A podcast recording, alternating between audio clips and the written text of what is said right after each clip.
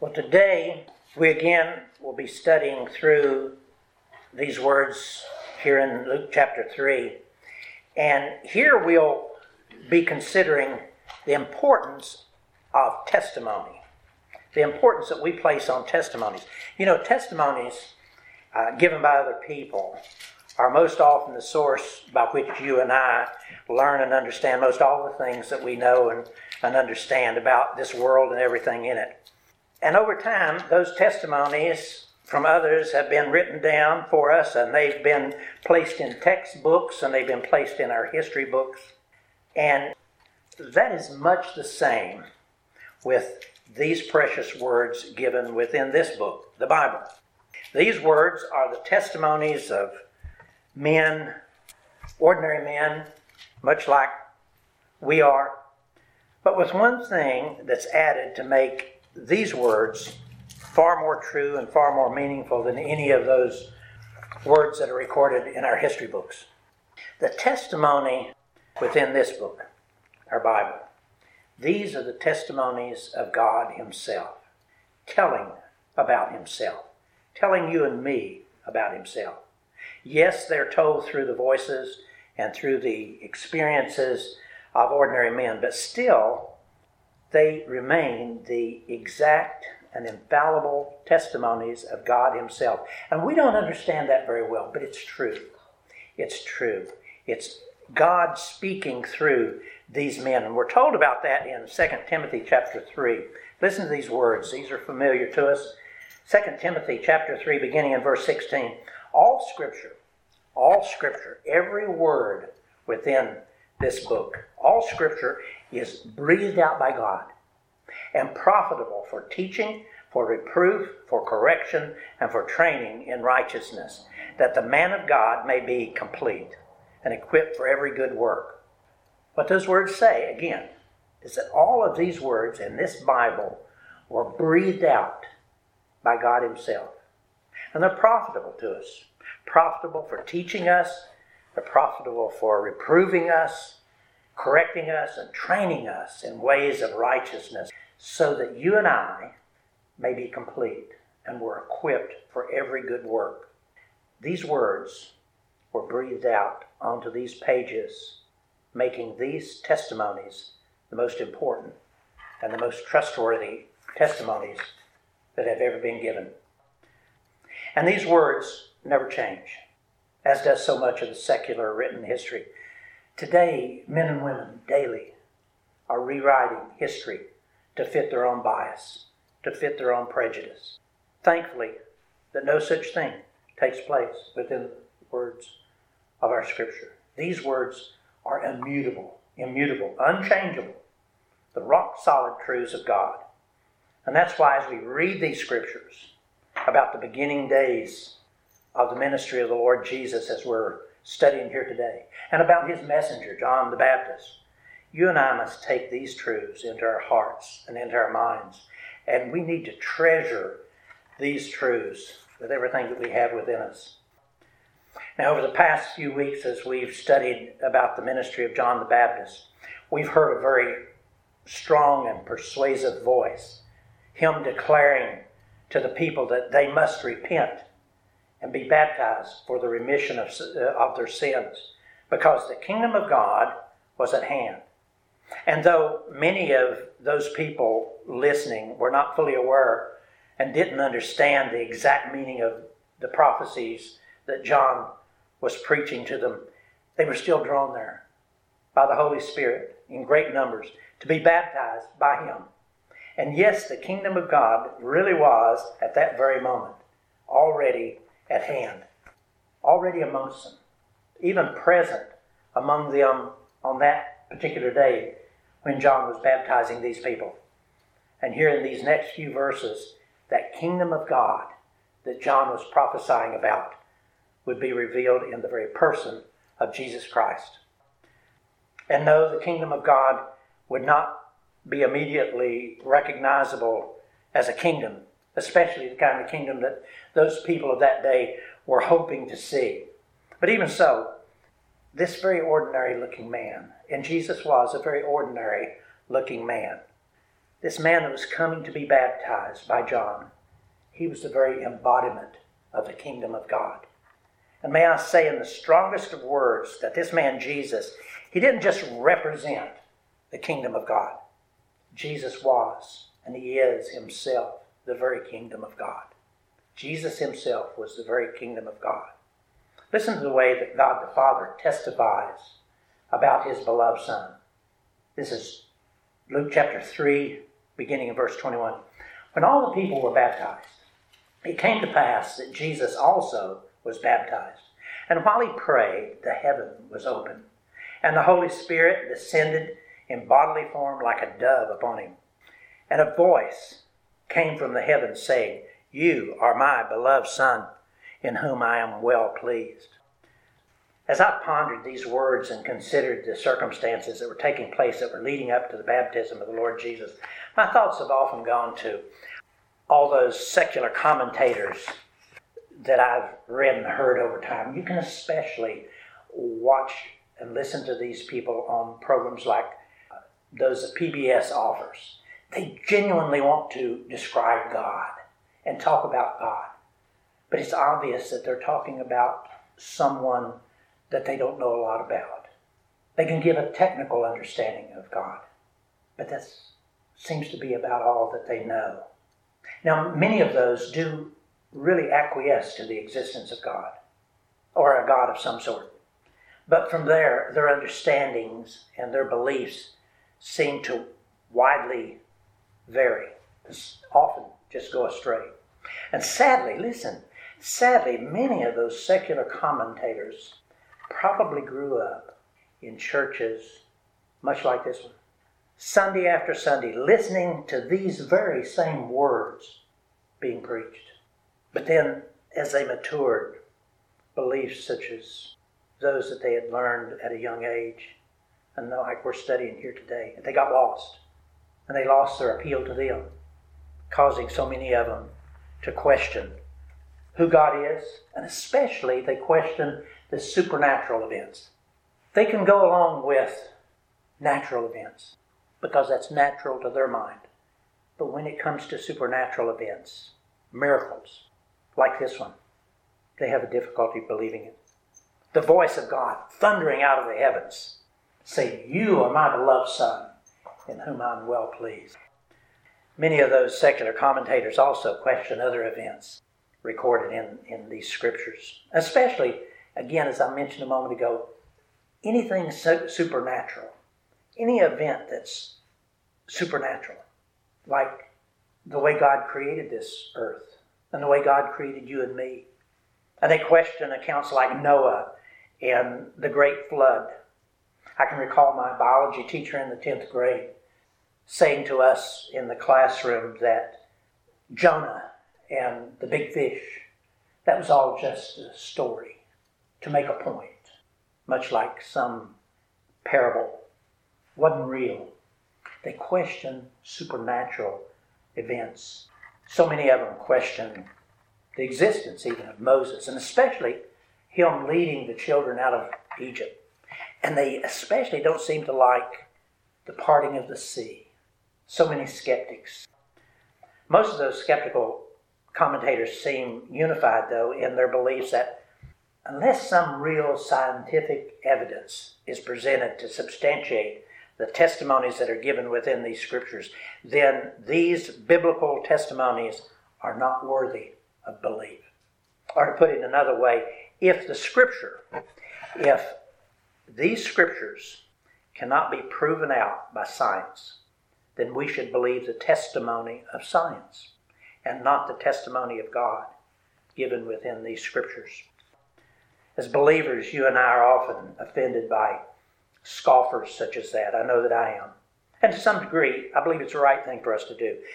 But also with humility, you and I must remember that we also have our times of unbelief.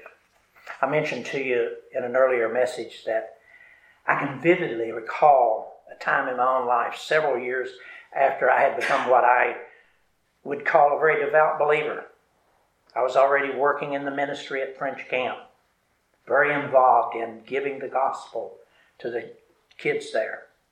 But then suddenly I went through a very difficult time, a serious questioning of the truths within these scriptures. All sorts of thoughts filled my head. Was Jesus a real person? Did he really exist? And if he was real, did his crucifixion, and especially did his resurrection really take place? My recovery from that ordeal came in a very simple way. I was brought back to the basics of truth when God's Spirit reminded me that every part of this Christianity of ours is based on one thing and one thing alone. It's those words that I mentioned to you a moment ago. This Christianity of ours is based on one thing and one thing alone. It's the grace of God who gives us faith to believe. The grace of God who gives us faith to believe. Not science, not evidence, not proof, just the grace of believing faith in Christ and nothing else. I had to come to the conclusion that if I am to accept these truths, these claims, these promises within these scriptures, then I would have to do it from the springboard of by grace alone, through faith alone, in Christ alone. And with that, God gave me peace about that whole matter. So then, no, you and I will probably never be able to effectively debate the matters of God with the intellectuals of this world using the arguments of empirical evidence of science. Because we can no more explain God to someone than I can explain the deep love that I have for my wife, that you have for your loved ones. People can know how they feel about other people, but they can't know how you, in this deep love that you have for your loved ones, someone that you would even die for. Those are matters of the heart that are so individual to each person that no other person could grasp our true feeling. It's unexplainable. And so it is also with accepting and believing the existence and the workings of God. Folks, listen, God did not design his relationship with us in such a way as to allow it to be explained scientifically or in any other way. It truly is something that must be experienced to be believed. And that is done through faith alone. Through faith alone.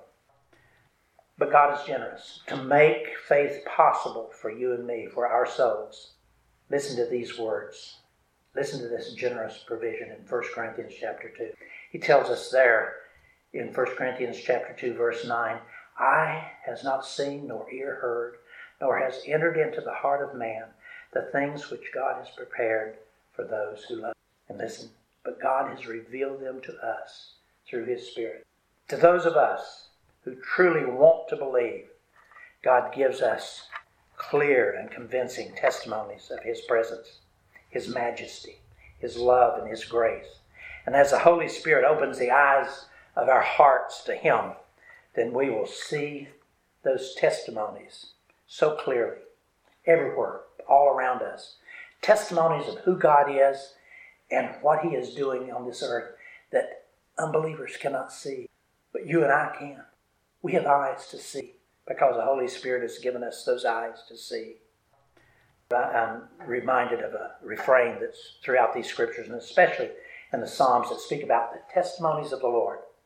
The testimonies of the Lord, those acts and deeds that God has done that can clearly be seen by those of us who have a heart to know Him and to trust Him. From the stars in the heavens, you and I can look at the stars in the heavens and we can appreciate God. But an unbeliever can look at those very same stars and they won't even think about God. It's sad. But also the circumstances of our daily lives the blessings, everything that takes place in our daily lives. I walk around my house daily thanking the Lord for the, the treasures that He has given to me in my family, in my friends, in this church, in my dear wife. And then also the temporal provisions a good house to live in, warm in the winter, cool in the summer, grass that grows. I love all of that, and I can see it.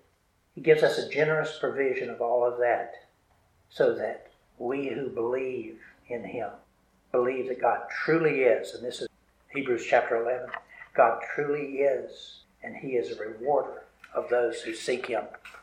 I love those words.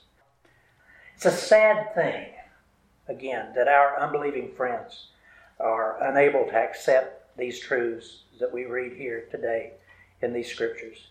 They do seem readily accepting and believing of other forms of historical writings. Few, if any of them, would ever question or deny the existence of George Washington or the stories that we've heard about him. And they say they believe in those historical accounts because there's all of this eyewitness testimony. But, folks, listen eyewitness testimony is also true throughout all of these scriptures. Throughout all of these scriptures. These scriptures are filled to overflowing with eyewitness testimonies about the person and about the wonders of God. Beginning from those first words in this book of Luke that we've been studying recently, we can see testimony after testimony of the works and presence of God. Now, granted, yes, these words, these words tell a different story than the history books that we read in our schools and in our libraries. These are far stranger stories than the ones we encounter in our history books. And yes, again, this story truly is different and mysterious, but we can still believe it. This is a story about a child, and especially here in the book of Luke. A child being born to a virgin, something you'd not find in the secular history books. A story about men and angels then coming and declaring about this newborn baby, who he was. He was the Messiah who would save sinners from their sin. It's also a story about a strange man, John the Baptist. You recall that John the Baptist was strange in that he only ate wild honey and locusts, and he had clothes made out of camel's hair. And these stories, and especially, especially the ones we're reading about here with John the Baptist, these are stories telling about men and women who are coming to this strange man out there in the wilderness, crying out in repentance for their sins. And, folks, that's something you will never find in any historical writing, especially those that might be recorded about George Washington or someone like him. It's just not done. Only in here. But again, the difference is this thing that God has put within us, and He calls it faith. And that's why we can believe these things. Believing faith is absolutely essential to our relationship with God. Folks, the unbelieving, scoffing world would not admit, but even their accepting of the written secular history, all of that requires a form of faith. You and I, we're going to believe that Washington crossed the Delaware, was it, in the boat with those men, or that he had maybe a wooden tooth all of that's just stories. But we believe it. And we'll tell other people those same stories, and we don't really know. But there's a difference here. We can believe this because the Holy Spirit lives within us, and He tells us that it's true. He tells us that it's true. And again, all of these words of Scripture, they're testimonies, most of which are given by and through human writers. But I want to remind us that far and above all of their testimonies is the testimony of someone far more trustworthy the testimonies of God Himself, declaring to us that yes, yes, this is God and these are the things that He did, that He caused to be done throughout all of history. And especially, we can believe this one that we read about here today, where He declares the Lord Jesus to be His beloved Son in whom He's well pleased. And folks, listen, to add validation to these testimonies of God here in the scripture text for today, God purposefully, you'll notice, does not present himself in a veiled way in this particular testimony that he gives here through nature or through some other viewing of the stars or whatever. This time, God is absolutely direct. This time, he leaves no room for doubt or question. This is truth in its purest form. His voice thunders out from heaven declaring and introducing his beloved Son, the Lord Jesus. But again, here's where faith is an absolutely necessary ingredient. None of this can be believed without faith. And listen, once a person does break through that barrier into believing faith, all of these testimonies then really do start to fall into place and to take on real meaning. And then all that's left for us to do is to read, to read in these scriptures, to examine the truths of God, the precious words of truth. And suddenly, everything is different for us. Everything. These words of our scripture text today, they're a dramatic and profound testimony given by God the Father about His dearly beloved Son. I don't know who wrote the memoirs of George Washington, but we believe all the things that he or they said about him. But this is the testimony of God the Father about His beloved Son. And we need to ask the question when we read these scriptures what does God want us to learn about His Son? That's the focal point of all of these scriptures, especially the New Testament. Listen to these words again of our text. When all the people were baptized, it came to pass that Jesus also was baptized. And while he prayed, the heaven was opened, and the Holy Spirit descended in bodily form like a dove upon him. And a voice came from heaven which said, You are my beloved Son. In you I am well pleased. With these few words, God is beginning to reveal secret truths about his dear son. One of those truths is, and I asked this question myself when I first read this if John's baptism was being first for repentance, because that's what he called out to people to do, to come and be baptized and cleansed from their sins, and he called them to repentance. Why did Jesus, why did Jesus who had never sinned, had no sin to repent for, why did he need to be baptized? Have you ever asked yourself that question? Why did he come there to John to be baptized? You recall that in another one of the Gospels that, that John said to him, Oh no, I need to be baptized by you. Let it be so that the, the scriptures will be fulfilled and all righteousness. So Jesus then was coming to be baptized, but he had no sin to repent for. Now we know his baptism was the right thing to do because the first thing that we see here is that God the Father himself gives this thundering approval, declaring, This is my beloved Son in whom I am well pleased. One of the reasons is the words that he said to John when John asked him, Why don't you baptize me instead? These are the words that are in Galatians chapter 4. When in the fullness of time, God sent forth his Son, born of a woman, born under the law, to redeem those who are under the law, so that we might receive adoption as sons. Jesus willingly submitted himself to fulfill these purposes. We don't quite understand why it was necessary, but he's saying, I'm a human. I was born in human form, and so I'm under the law just as all men and women are under the law. And so I need to be baptized. It had to do with his humanity. In his human condition, he himself was not sinful in his nature or in his conduct or in his behavior. But his flesh, his flesh was still corruptible. Here was a holy and righteous person living within the flesh of a corrupt human form. And in order to fulfill all of the righteous requirements of the law. Those are the words that he said to John the Baptist. In order to fill, fulfill all of the righteous requirements of the law, Jesus knew that it was required of him to go through the same cleansing baptism as did all the other men and women. And he was doing it also as a witness to all who were there that day, but also to you and me. And so that's why each of us must be baptized. It's not a requirement for salvation but it is a requirement in obedience to Him. Another reason that the baptism was necessary was to fulfill the requirements that all priests had to observe. That of the ceremonial washing as they entered into the Holy of Holies. They would walk by those lavers and they would wash their hands before they would enter into intercessory prayer. Now, Jesus did not need to do that. Truly, he did not. His own righteousness was sufficient, and he needed no cleansing. But again, his baptism was a demonstration, a testimony for all men, and especially for all priests to see and to follow.